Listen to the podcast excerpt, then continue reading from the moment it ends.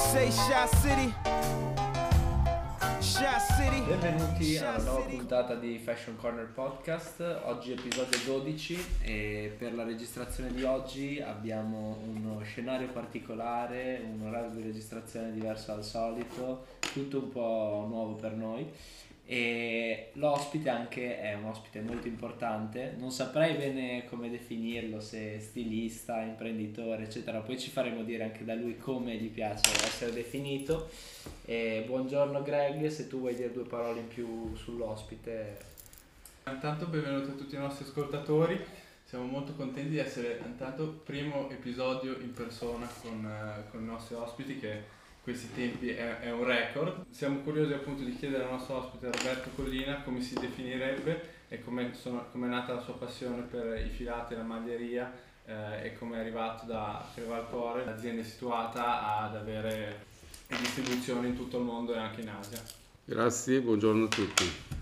Ma è, è, molto semplice perché sono nato in mezzo alle maglie, invece della culla vi tenevo nel cartone delle maglie, quindi ho sempre ispirato della, del prodotto. del prodotto, dei filati, di tutto, quindi non è che è stato più che altro una, più che una, diciamo così, una scelta mia, è una situazione di vita, di destino e quindi alla fine mi è piaciuto e una volta cresciuto l'ho continuato.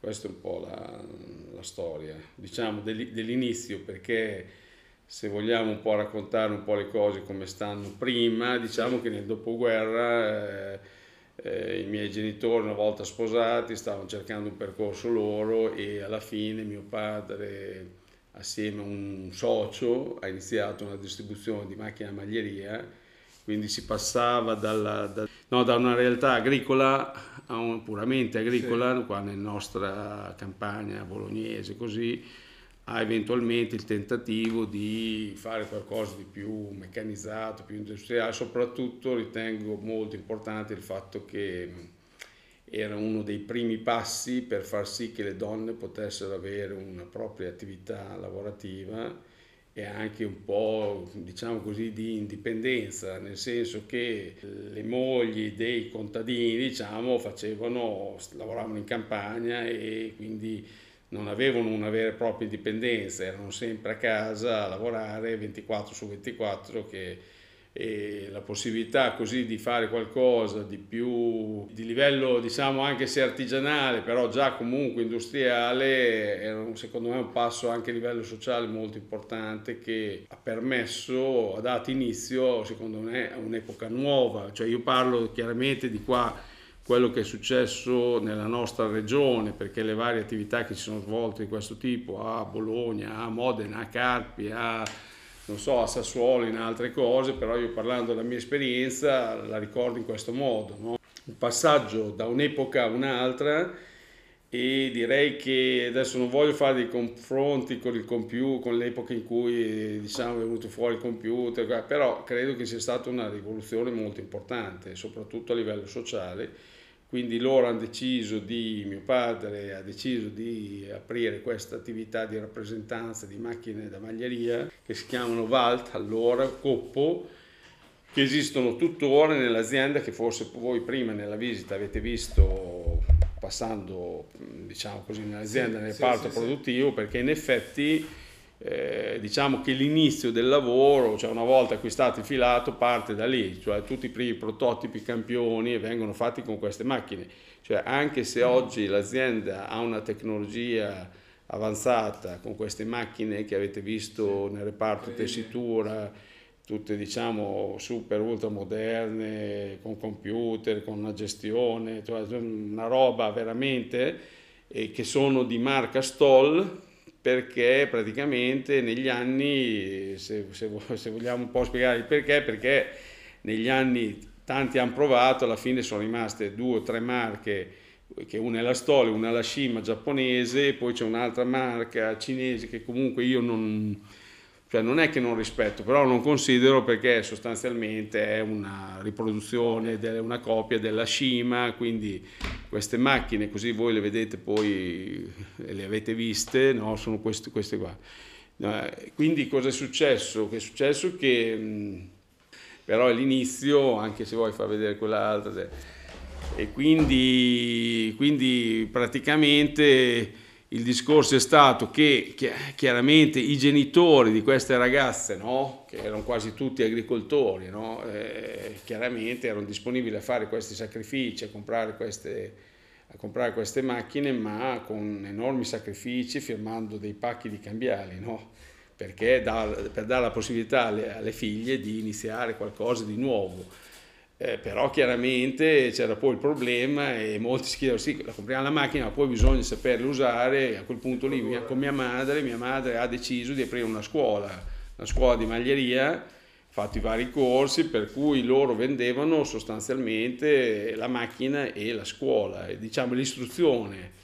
Quindi questo era, ci chiudeva il cerchio e credo che sia stato un fatto molto importante perché senza citare dei nomi, da lì poi, cioè, diciamo, un po' di queste ragazze hanno poi aperto attività loro anche importanti, anche con dei nomi che per correttezza non cito perché non, non è corretto in questa fase qua, però eh, sì, parliamo degli anni, degli anni 55-56, insomma, quando è iniziata questa e quindi in quel modo lì loro vendevano sia la macchina sia l'apprendimento, no? che è un po' quello che succede adesso anche nei vari negozi dell'Apple, che se tu vuoi compri il cellulare, certo. poi nel caso tu hai bisogno di imparare, loro ti danno comunque anche un po' la stessa logica, no? Assolutamente. Quindi da lì è nato un po' tutto il discorso, poi dopo c'è stata l'evoluzione che ha portato al fatto che chiaramente diciamo che il fatto della scuola è una cosa che andava scemando perché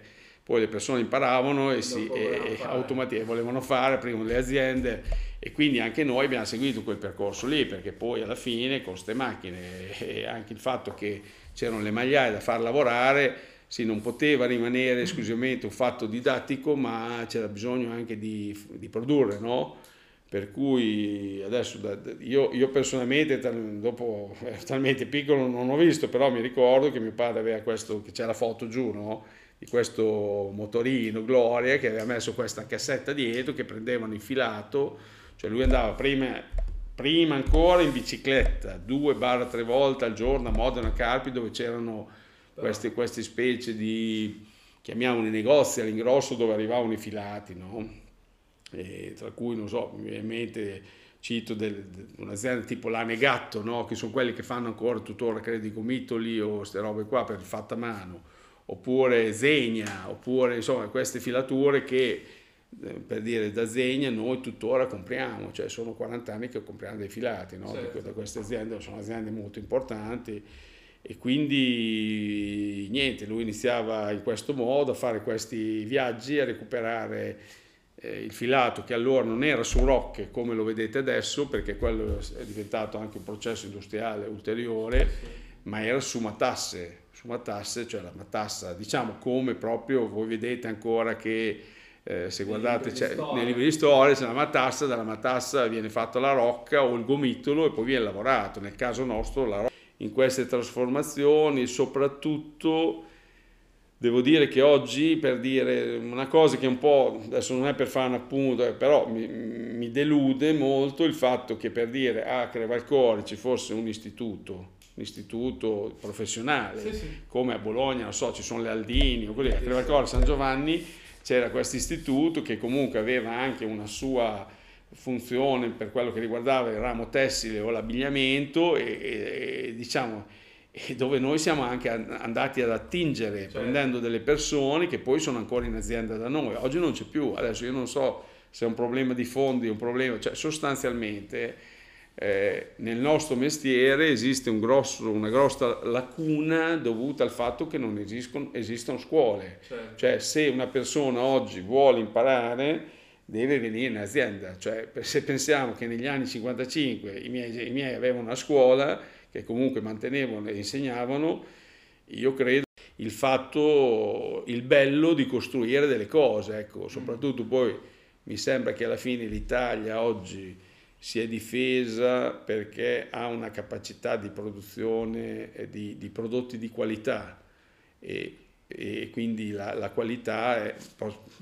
Sì, la qualità dico, è uno di quegli altri fattori veramente determinanti in difesa di, di, del nostro sistema. Ecco, cioè, chi fa prodotti di qualità eh, oggi è stato premiato nonostante la pandemia. Adesso io vedo la nostra realtà che alla fine una situazione di questo tipo ha fatto sì che probabilmente molti clienti in difficoltà, purtroppo devo dire, hanno chiuso o chiuderanno, ma altri si stanno rafforzando, cioè hanno rafforzando le loro capacità, le loro energie, le stanno trovando più energie, più forza e quindi questo è un fatto cioè è brutto dirlo, però avviene una selezione naturale che è molto forte, è stata molto accelerata da questo anno. Non so, guardiamo il bene e il male della cosa. Certo. Eh, la cosa che io vi dico francamente che non so se guardi i miei clienti sicuramente il numero dei miei clienti sarà inferiore in prospettiva ma i rapporti economici che io intrattengo con loro saranno superiori cioè certo. il cliente da faccio un esempio 100 capi oggi è comodamente diventato cliente da 150 o 200, ma senza, senza spingere, senza, cioè in maniera naturale. Poi chiaramente quello che ho perso io o magari non c'è più oppure si è rivolto a un altro fornitore e fa la stessa cosa. Diciamo che tutto quel lavoro che era molto frazionato, molto, eh, sta diventando un lavoro più concentrato e questo è importante perché poi alla fine si fidelizzano i rapporti, si creano dei rapporti più consolidati, più importanti, soprattutto ci deve essere una, secondo me una, un interscambio importante tra il cliente e il, um, il fornitore, cioè il fornitore oggi tante, tante, volte, voi lo sapete, nel nostro settore fa anche da banca, noi facciamo da banca ai nostri clienti, purtroppo è così perché poi le banche eh, quando si parla di moda è uno di quei settori più tartassato, quindi chiudono i conti a certi negozi in difficoltà, non gli danno affidamenti, glieli abbassano, ne fanno di tutti i colori. C'è gente che secondo me anche in difficoltà va comunque premiata, cioè non va così castigata. Adesso io non voglio fare no, certo, il, certo. il, paladino, dei, però cioè qua se, se, se, se, le banche non si mettono anche in testa di dare un po' una mano a queste gente, soprattutto io quello che non vedo più cioè se vado a ritroso nel tempo, è chiaro che se io sono qua è perché anch'io a, mio, a, a suo tempo ho avuto degli aiuti finanziari da ma non da privati, no, ma parlo proprio da istituti di credito, eh, perché è normale che sia così, se devi far crescere un'azienda, poi arriva il punto che se, se bene o male sei, diciamo così, sei, no, tu sei nella capacità di autofinanziarti, qua diventa una grande libertà, che la libertà non ha prezzo, cioè è la libertà da vincoli finanziari, da istituti di credito, da banche, quindi tu gestisci i rapporti molto meglio, io chiaramente parlo della mia realtà, dopo ognuno ha le sue dimensioni,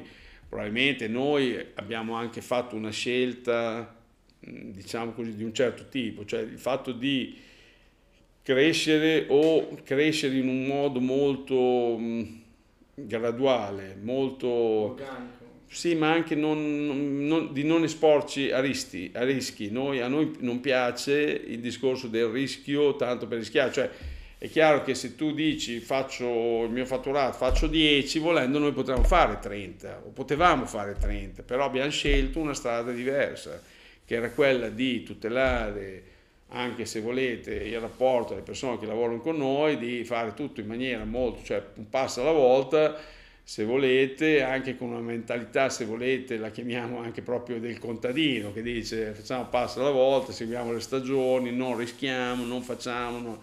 Poi c'è gente che è bravissima, ha rischiato, oggi hanno delle multinazionali, ma tanto di rispetto, adesso io non voglio citare i nomi, però certo. io ricordo benissimo quando ho iniziato la mia attività, c'erano persone che eravamo più o meno allo stesso livello diciamo, di fatturato e poi qualcuno ha chiuso e qualcuno è diventato importantissimo. E io ho molto rispetto per, anche perché stima, perché è riuscito a fare dei, dei gruppi, delle aziende molto importanti, però sono scelte, sono scelte legate anche a un fatto che per noi è fondamentale, la qualità del prodotto, quindi cioè una crescita molto forte, molto veloce, penalizza tante volte la qualità del, del prodotto, del prodotto certo. perché poi devi comunque se vuoi fare delle cose fatte in un certo modo le devi controllare, devi, cioè per dire il nostro è tutto made in Italy, cioè noi al 100%, no? noi, l'unica cosa che facciamo eh, abbiamo una parte che probabilmente purtroppo quest'anno mm,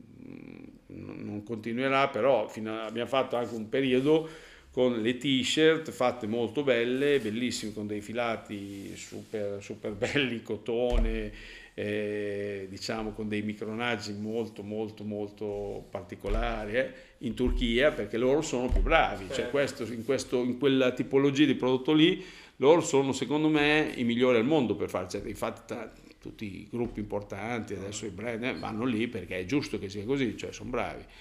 Eh, però la nostra idea è sempre stata quella di fare un prodotto fatto made in Italy ma proprio anche molto localizzato qua nella regione quindi di, i nostri fornitori viaggiano nell'arco dei 100-150 km nel nostro raggio d'azione poi chiaramente ci sono lavorazioni particolari che noi attingiamo ogni tanto, che non so, tipo i ricami, magari trovi qualcuno in Puglia che è più bravo e allora è più esperto perché là fanno lavorazioni particolari, noi ne abbiamo bisogno per completare i capi, oppure nelle marche, non so, insomma adesso dipende dalla collezione, come viene strutturata e le, le necessità, però diciamo che al 70-80% viene tutto fatto da noi e cioè non dico tanto internamente però gestito da noi controllato da noi e la parte diciamo che viene fatta in azienda è la, la parte più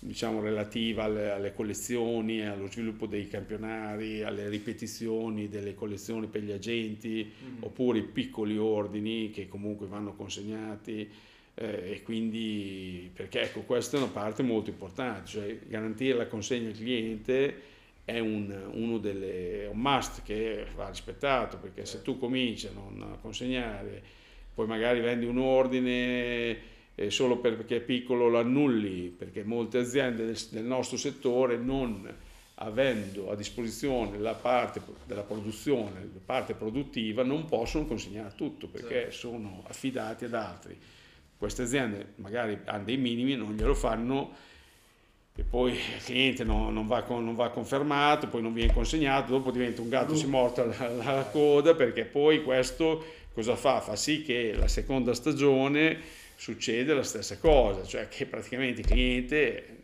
non vede di buon occhio la cosa e magari invece di comprare 100 compra 70 o compra 50 o non compra perché dice non, non ho garanzia di consegna, quindi il fatto di poter consegnare, di, diciamo, di garantire al cliente la consegna di quello che tu hai venduto o di quello che a lui piace comprare da te è fondamentale perché lui fa un affidamento per il suo business, cioè compra, dice, fa già i suoi calcoli di, di vendere, di piazzare, certo. di fare quello che deve fare per il suo movimento però mm, so, questo fatto eh, credo, adesso non è una roba molto semplice, eh, perché avere tutta la filiera, mm-hmm. cioè da, da, noi entra la rocca ed esce la maglia. Diciamo che forse la parte dove noi oggi siamo ancora deboli è proprio la parte della distribuzione, nel senso che non abbiamo sviluppato dei negozi nostri a parte non so, l'outlet che abbiamo dentro o facciamo qualche pop-up eh, che adesso abbiamo in corso, oppure comunque l'online c'è, sta funzionando, non siamo secondo me ancora veramente molto bravi in quel punto lì, cioè siamo, siamo carenti ed è un'attività che dobbiamo e vogliamo sviluppare di più eh, però insomma serve, serve, anche lì tutta una serie di cose che vanno, cioè una macchina che va strutturata perché tempo, nozioni, tempo so, impegno economico, sì. persone, anche tanto le persone, mm, certo. perché serve un investimento importante e quindi cioè, è, è, proprio come, come, fare un'altra cosa. Certo. Sì, diciamo canale di distribuzione in generale su come vi muovete come, come azienda e come sì. si stanno evolvendo, come hai detto appena adesso,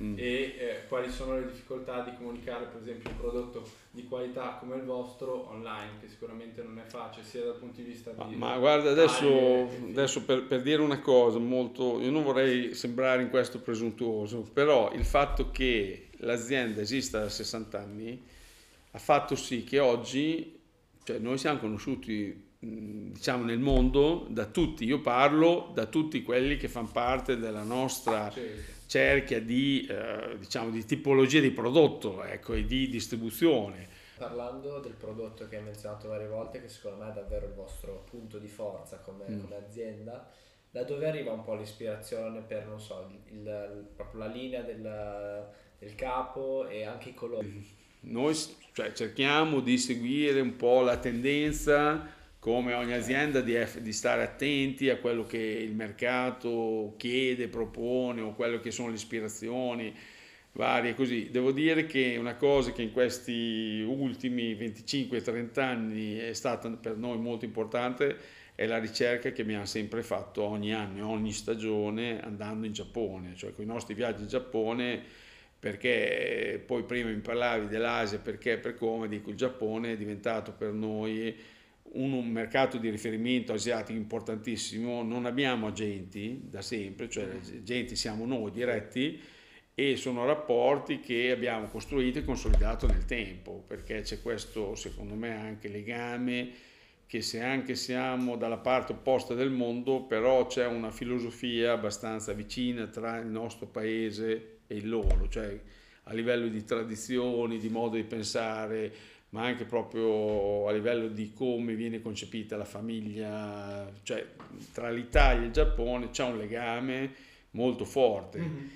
Loro sono fortissimi nell'abbigliamento, cioè nell'abbigliamento loro, per loro è una cosa importantissima, per dire, è un riferimento, potrei fare un riferimento tipo come dire in Germania sono bravissimi a costruire le macchine, però trovo che nell'abbigliamento non, non siano persone così cioè diciamo non, tutte a, ma sì adesso sì anche loro però diciamo generalmente uno pensa alla Germania pensa alle automobili pensa alle sì. automobili di gran turismo eh.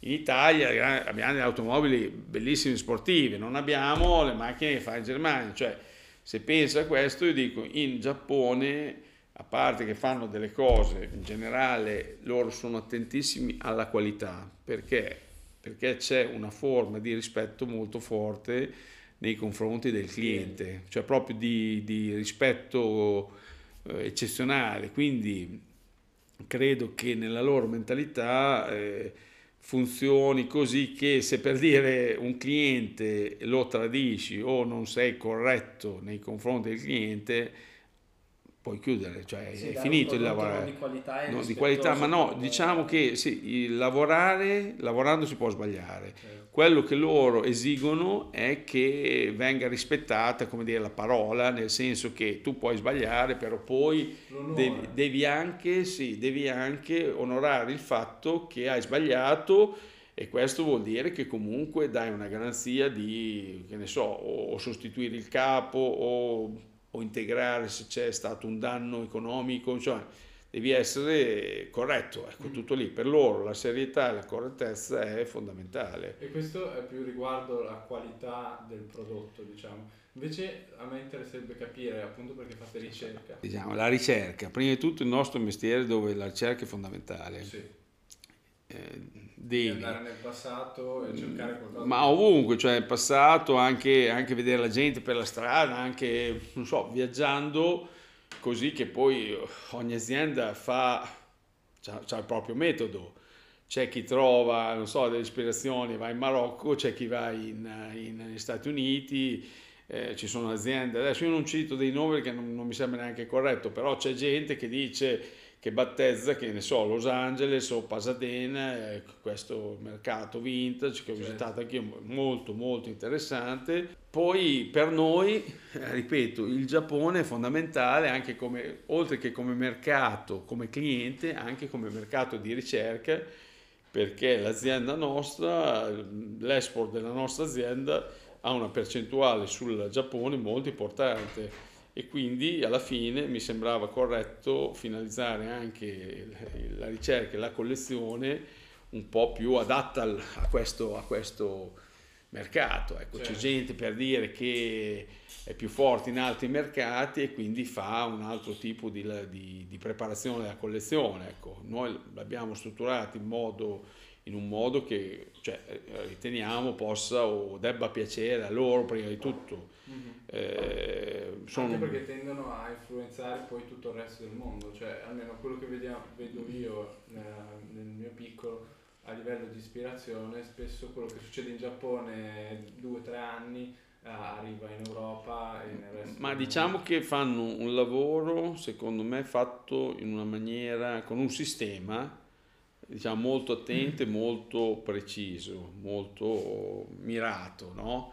E siccome nella loro testa è proprio una costruzione quasi, se volete adesso uso un termine che nel modo starebbe male, però più che intuitiva è più matematica, cioè quindi loro fanno le cose con un sistema che gli europei e gli americani non hanno, cioè struttura la collezione che deve dare dei risultati in un certo modo e ci lavorano proprio dietro tantissimo ai particolari, al, per dirvi, non so, adesso tanto per citare un'azienda, quella si può citare nella, nel, proprio nel nostro settore che io stimo molto, cioè un'azienda come Sakai o come Color che poi fanno le varie collaborazioni, co-branding. Eh. Cioè, devo dire che se poi mi, mi chiedi, mi chiedi, ma eh, commercialmente no, non credo sia un prodotto facile e non lo è però a livello di tendenza, a livello di, così, di immagine, di ta- è un prodotto molto importante, molto guardato, molto seguito, molto... Poi chiaramente non fanno delle cose banali di cui il mercato comunque ha bisogno, ecco, cose magari più semplici, più commerciali, più... loro giustamente non le fanno perché loro hanno fatto questa hanno scelta. Sì, hanno, e sono, non so, diciamo ed è un'azienda che proprio deve rispettare la, una filosofia di ricerca, cioè il fatto di dire tanta ricerca, molto strana, molto particolare, deve essere molto guardata nel mondo, molto parlata, non devono parlare anche. Sì, deve essere qualcosa che comunque, cioè il capo quando va in giro, se sei del settore, un capo di Sakai lo, lo conosci, il capo di Color lo riconosci, e non fanno robe banali, cioè io li apprezzo molto, stimo, poi se devo dire nella mia collezione vedrei queste cose, no, non sono per me e non sono per, perché molti miei clienti le hanno, hanno questi... Però il ruolo di Roberto Collino nel loro armadio è diverso. È diverso, sì, è più... Il nostro deve essere comunque un uso più quotidiano, non che il loro non lo sia, ma è un altro concetto, concetto di, di, di, vestire, mm. di abbigliarsi, di, di presentarsi anche. Noi venendo dal mondo Nike, Sakai proprio, che negli ultimi anni sì. ha collaborato molto insieme a Nike, cioè qualsiasi prodotto venga rilasciato da Nike accostato a Sakai diventa proprio un, pezzo di culto, cioè, e poi influenza anche magari le, le, le sneakers e le linee future, quindi davvero... No, no, ma è, penso. quello che hai detto è sacrosanto. Invece parlando di brand che, ti, che apprezzi, che, che, ti danno ispirazione, hai appena nominati due. Ma vabbè, a parte quei due lì, sì, non so, ma per dire, se parliamo proprio di, di, maglieria, per dire, a me piace molto anche Zelder di, di, di Los Angeles, che fa queste maglie con cui tra l'altro noi all'inizio abbiamo collaborato perché io andavo negli Stati Uniti questa fiera e quindi noi ci siamo visti perché lui era presente nei vari negozi di Los Angeles più importanti, diciamo, no? E quindi l'ho anche conosciuto, una persona molto in gamba, mi piace quello che fa, anche se anche lì ritengo sia un prodotto destinato a una clientela chiaramente cioè, benestante, ricca, che, oppure che qualcuno che desideri eh, spendere questi soldi per un prodotto, ecco, per una maglia bella di cashmere, ma comunque che ha de- delle quotazioni già elevate, ecco, quindi non ha una, secondo me, una possibilità di, di vendita di, scala, di, largo, ecco, di una scala di largo consumo, certo. rimane qualcosa di nicchia, così poi vabbè, i vari, che ne so, Celine, Salonà o tutte queste, queste aziende hanno sempre nel loro percorso dei designer che a me piacciono, cioè poi cioè, magari la stagione che, che se, per dire ultimamente devo dire a me personalmente poi magari non, non, non compro, però stimo molto anche il lavoro che viene fatto ultimamente da Dior, da una grande maison come Dior, la trovo molto fresca, molto rinnovata, mi sembra per dire Fendi io adesso poi sono, parlo forse più da uomo che non, collezione uomo che non certo. donna, però per dire Fendi fa delle cose molto carine, però le trovo molto su un mondo forse più proprio indirizzato all'asiatico, no? Sì. invece il Dior lo vedo internazionale a tutti i livelli, cioè, cioè anche ah, le vetrine mi piacciono molto. vedere come Dior, che ultimamente è stata, diciamo, soprattutto linea uomo, il designer a Kim Jones, che sì. tra l'altro viene dal mondo streetwear, quello che viene chiamato adesso, certo. ha lavorato con la Nike, e abbia creato, insieme anche a Louis Vuitton, una linea molto più moderna rispetto certo. all'haute couture che magari ci, ci, si aspettava anni e anni fa da, da, Dior, una linea anche molto più giovane, mi sembra. Sì, di, sì, sì, certo. Ma in questo momento, non so, anche una, una casa come Off-White, Virgil Abloh, sì, ecco, quel mondo lì anche sicuramente ha una importanza rilevante, cioè, insomma, li guardi volentieri, cioè, si impara tutti i giorni, poi loro sono molto forti proprio anche nella comunicazione, sì, credo. Questo, questo, cioè per un'azienda come la mia è importante vedere, pensare, capire, guardare un sì, po' queste aziende sì, qua. Cioè, eh, questo poi Parlando invece di personaggi o storie che ti sono rimaste impresse nella, nella tua ah. carriera. Legate alla moda? Sì, legate alla moda, eh. comunque legate ai tuoi viaggi. Ma il mio viaggio, per dire, adesso quando andavo a Los Angeles, che poi sono andato a Pasadena, eh, a me è piaciuto molto. Io, mm, mi piace molto andare a Chateau Marmont, che adesso so che poi hanno chiuso, stanno sì, chiudendo sì. per fare degli appartamenti, no? Però adesso al di là dell'albergo tutto proprio era molto bello il fatto di respirare una certa atmosfera, una storia, e credo che anche quello faccia parte del nostro lavoro, cioè andare nei posti giusti perché comunque incontri determinate persone o respiri un'aria, non tanto perché ti devi far vedere che sei lì, ma, certo. ma perché cioè almeno io ci andavo Anche per apprendere. Fa, Vabbè, io, io, parlo di, sì, di me stesso, dico, eh, è, molto, è molto bello il fatto di andare lì che poi ti anche quello nel, nel, mestiere ti aiuta perché vedi come vestono certe persone, vedi cosa, cosa piace a loro, cosa vorrebbero vedere. Non so, adesso in quel senso lì dico, mi è successo andando, stavo lì so, 8 giorni, 10 giorni, 6 giorni, quel sì. tempo, eh, e allora vedevi tutti questi personaggi, per dire, a me è un personaggio mitico per me, nella, anche considerando i miei anni, le mie epoche, è Dustin Hoffman che ho incontrato in ascensore, che è arrivato lì con la Porsche d'epoca, siamo saliti in ascensore insieme, è, questo per dire per me, insomma, sono persone, sì, come, come, del resto, non so, a Modena ho incontrato Paul Newman al Telfilm perché lui è ah. appassionato di, di Ferrari, però ecco, de, direi che Dustin Hoffman perché, non so, il film Il laureato, ecco, come idea, che rimane, almeno per me, per la mia epoca, rimane eh, rimane un'icona, ecco, importante, anche la musica, tutto un po', tutto, cioè, è un po' quello che l'aria che respiri nel film, la musica che senti, le persone.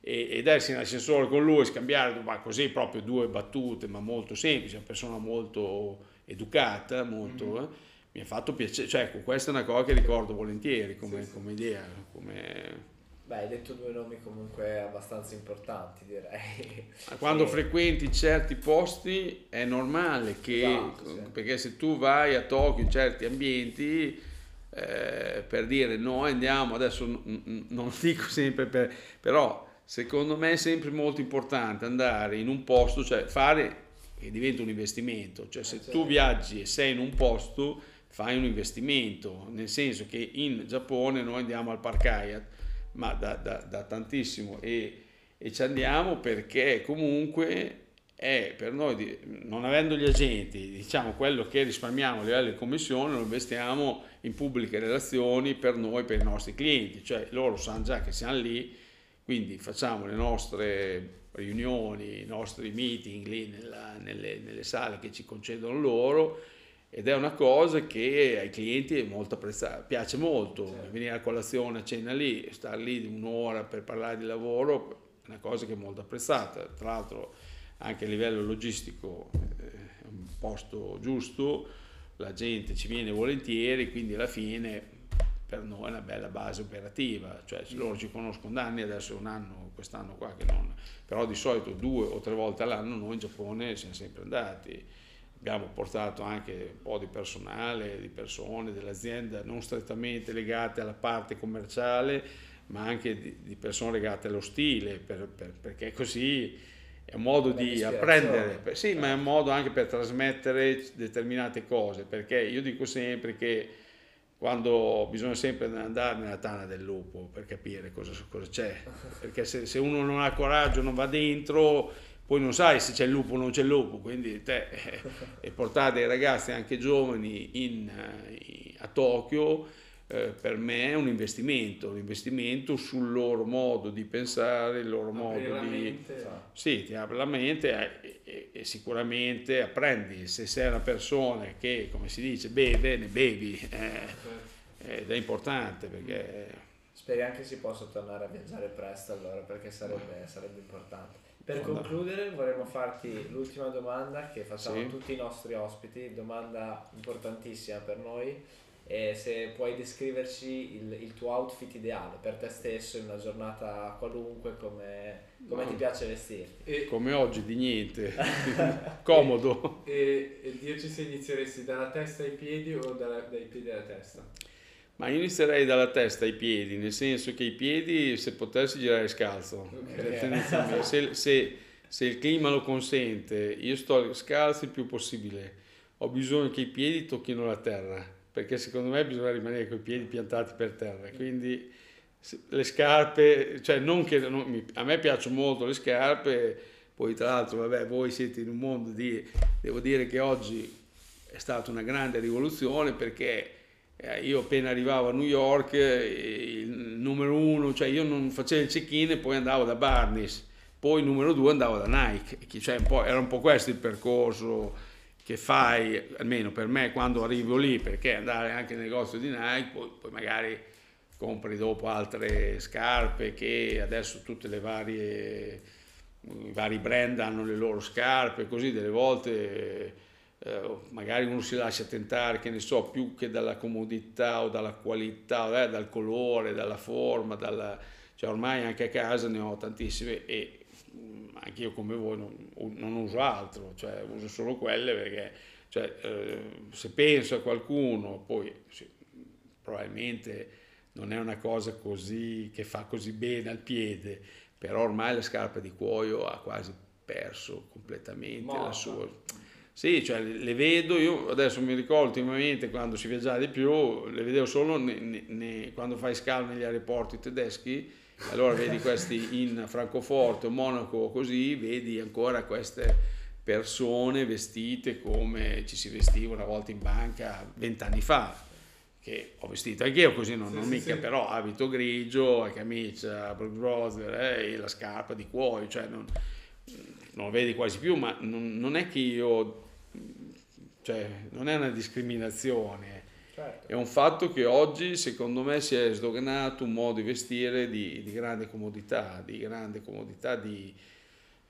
cioè forse essere meno eleganti oggi è essere più eleganti, mi spiego, cioè un po' questo certo. concetto, meno sei elegante più sei alla moda se vuoi, però poi dopo ognuno lo fa a suo modo, c'è chi lo fa in maniera sforzata perché poi se ti viene naturale meglio, però cioè, volendo oggi puoi andare in Bermuda anche in banca e nessuno si, cioè non, non, si, si, non, ti buttano fuori. Ecco, non, per cui credo che oggi effettivamente il fatto di mh, poter vivere in comodità è una cosa importante per le persone e questa è una cosa che secondo me sta anche premiando un po' quello che noi facciamo perché la maglia fondamentalmente è prodotto comodo è un prodotto gradevole, più adesso la felpa ok, però la maglia come maglia, cioè io, io, credo che una maglia, una bella maglia di cashmere d'inverno, cioè la comodità e, e quello che dà come calore, come cioè non, non c'è. Eh, no, sì. Sì, sì. Poi d'estate è chiaro che uno può usare il cotone, ma può usare anche del cashmere seta, se, se, cioè se, la, se il clima lo consente, se puoi usare una maglia in cashmere seta anche con 28 eh, gradi, cioè non, io delle volte le uso no, ed hai una, oppure usi dei cotoni Pima, dei cotoni peruviani che hanno questa mano molto bella, molto, piace, molto gradevole, ecco, sì. molto soffice. un po' questa la, l'idea. Lino lo utilizzate voi? Sì, lo usiamo, sì, sì, lo usiamo. Lino, anche la canapa, anche secondo me ci sono dei clienti che hanno un po' questa cultura e lo apprezzano, lo...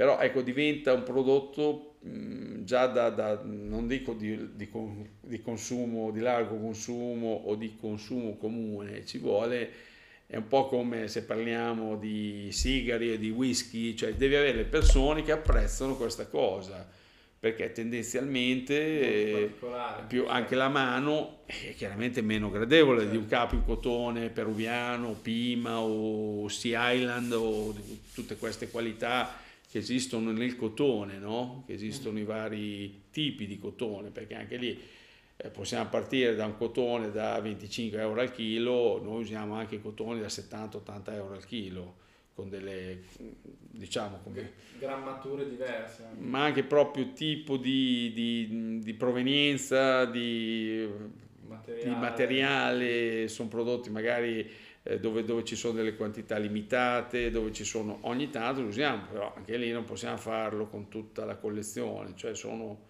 delle parti della collezione che vanno mirate per certi prodotti e anche per certi mercati che possono capire. Ad esempio perché... il cotone in Giappone di solito, eh, almeno vedendo il prodotto finale nella maglietta o nel, nel, eh, nella felpa è sempre molto più pesante che eh, quello che vedi in Europa. Sì, adesso dipende, cioè più che pesante, secondo me loro fanno anche delle costruzioni diverse, degli interlock, delle cose battute, le cose perché loro hanno tutta una loro cultura anche lì, un modo di vedere la cosa, però eh, almeno io quando vado lì trovo anche tanti prodotti, diciamo che i cotoni più gradevoli vengono dagli Stati Uniti, no? Come, sì.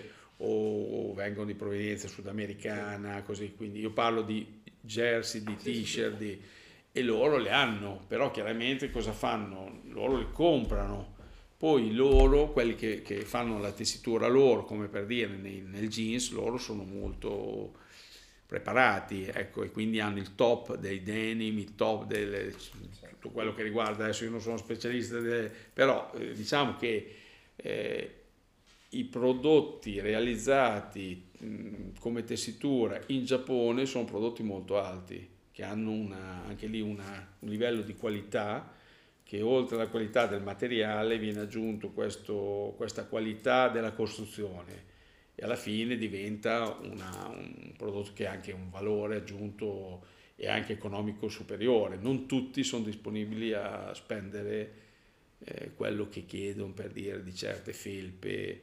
Adesso ci sono alcune aziende quando si va a Parigi. Per, ma sì, cioè sono, sono prodotti abbastanza alti, abbastanza da, di nicchia e che vanno capiti, vanno, vanno cioè, compresi. Sì, cioè devi trovare il cliente che, che, li vuole proprio perché fondamentalmente non dico non hanno niente di...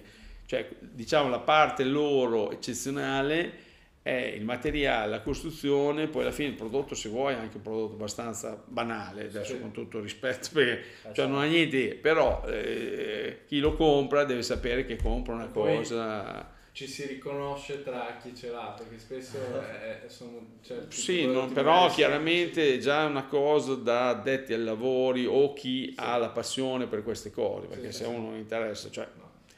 Può, può, comprare una felpa normalissima, vai anche alla Lidl che adesso va certo. tanto, che anche lì è diventata, cioè spendi 12 euro e te trovi. Yeah, cioè, Va bene Roberto, bene. grazie mille. Grazie a voi. È stato un piacere, super interessante davvero. Grazie Poi anche vedere tutta l'azienda, la, cosa c'è dietro il prodotto che uno... È molto importante secondo me anche trasmettere al consumatore finale quello che c'è dietro, è molto bello e molto importante. Credo che in futuro eh, fare tutte queste cose, adesso per dirlo, di, mh, mm, rubo ancora un minuto, ultimamente abbiamo fatto anche questa cosa noi con Plastic Free, cioè la raccolta della plastica, abbiamo dedicato, eh, abbiamo dedicato del, del, tempo, del denaro e anche grazie ai nostri ragazzi sì, che hanno fatto questa iniziativa e credo che abbiamo fatto una cosa buona ma soprattutto perché ci crediamo, cioè non l'abbiamo fatto per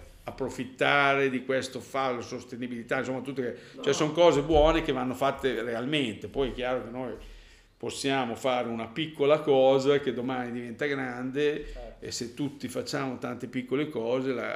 Però direi che da, da dove è iniziata, a dove sei arrivata adesso, mi sembra che il cer- cerchio si sia tra virgolette chiuso, nel senso che da come sono partiti i tuoi genitori a insegnare eh, Ah. alle persone per cercare di dargli un futuro e un lavoro eh, valido, il fatto di dare indietro alla comunità o comunque Sì. che sia al mondo. ma è fondamentale, fondamentale.